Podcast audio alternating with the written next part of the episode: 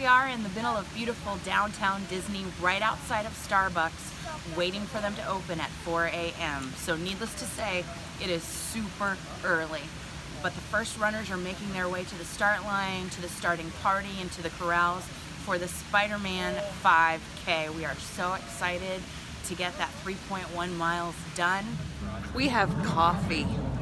That's a great thing. We're headed to our corral the start is maybe 15 minutes away for the Spider-Man 5K. I'm black widowed out. Uh, I got my sparkle skirt on. so excited. Amongst Gonna take it nice and easy cool. today. Relax. Enjoy. Uh, what's your name? Carrie. The Spider-Man 5K. park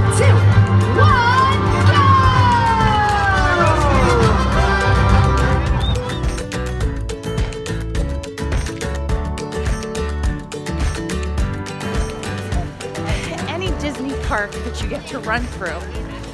This would be, a 5K would be perfect because it's not timed and there is no pressure. And there are so many fun costumes just for the runners alone. And there are so many sights to see. You get the park all to yourself and, you know, like thousands of other runners, but still. This is very meta. It's a podcaster being videoed, taking video.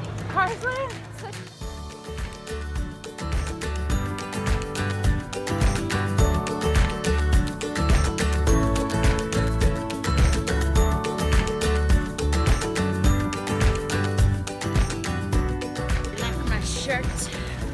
We've had a costume change. Yes. It's a little warm.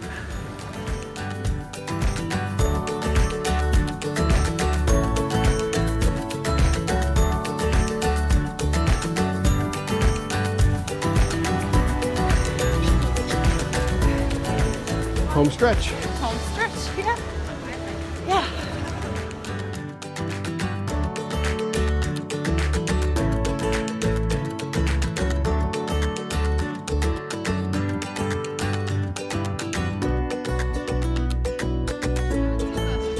Look what I have. So, this is a sign that we have successfully finished the Spider-Man 5K as a part of the Superheroes Half Marathon weekend here at Disneyland. The course was beautiful. It was not timed, there was no pressure. A majority of it was in the parks. It was a beautiful morning and it was actually dark most of the time. It's still, it's only 7.13 in the morning. So we had such a successful morning. There were characters on the course. It was fun. People were friendly. I highly recommend this 5K if you're looking for a Disney race or any 5K over at Walt Disney World as well.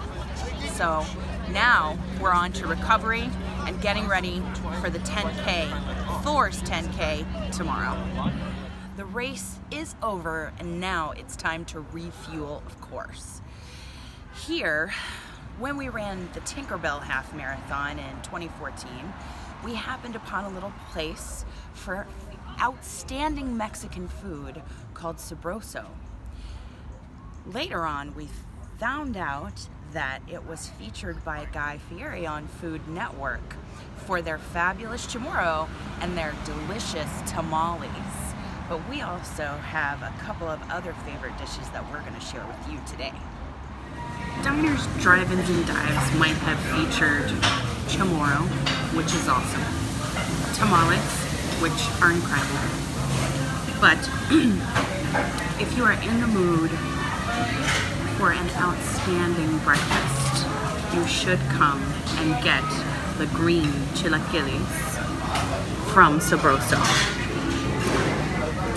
These are their Serrano beans, their Mexican rice, two over easy eggs, and tortilla strips soaked in a tomatillo verde sauce that is also mixed with their spicy salsa and um, drizzled with Mexican cheese.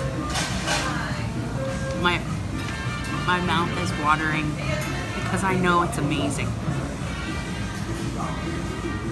Here we go.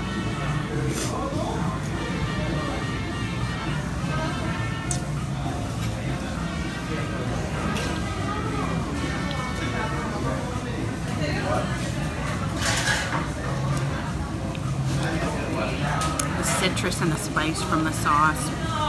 You get that lime and cilantro and tomatillo flavor. There are fresh onions in here, so there's a little bit of a bite, a different bite that's not all about the spice. So there are layers of flavor. Um, I'm having mine with chicken, and the chicken is tender and juicy.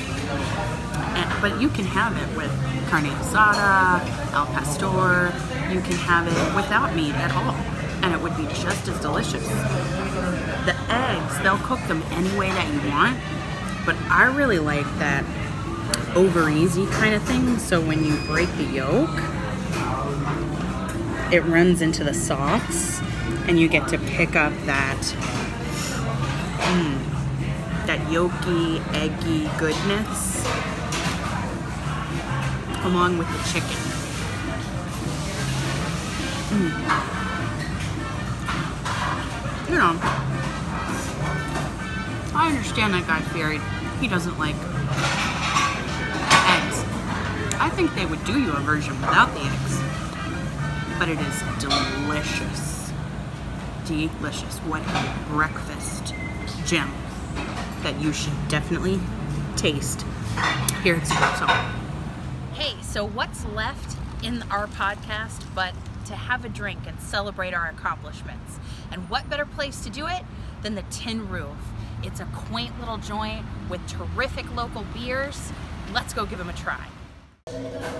We're here at the Tin Roof Bistro in Manhattan Beach, California, and our first celebratory beer is a nut brown ale from AleSmith, which is out of San Diego, California.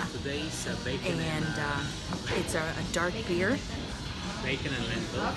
and it is 5% alcohol by volume. All the time. Uh, if we, I'm sure you've been here before, so There's a there's a cocoa flavor and a little bit of bitterness. So it, it's not a traditional hop. It is just a little bit of bitterness on the back end. And has a lighter body than a typical porter or a darker beer that looks this dark would be. It's it's delicious. I wouldn't say that it would go well with desserts, but it's a nice it's a nice bitter finish. So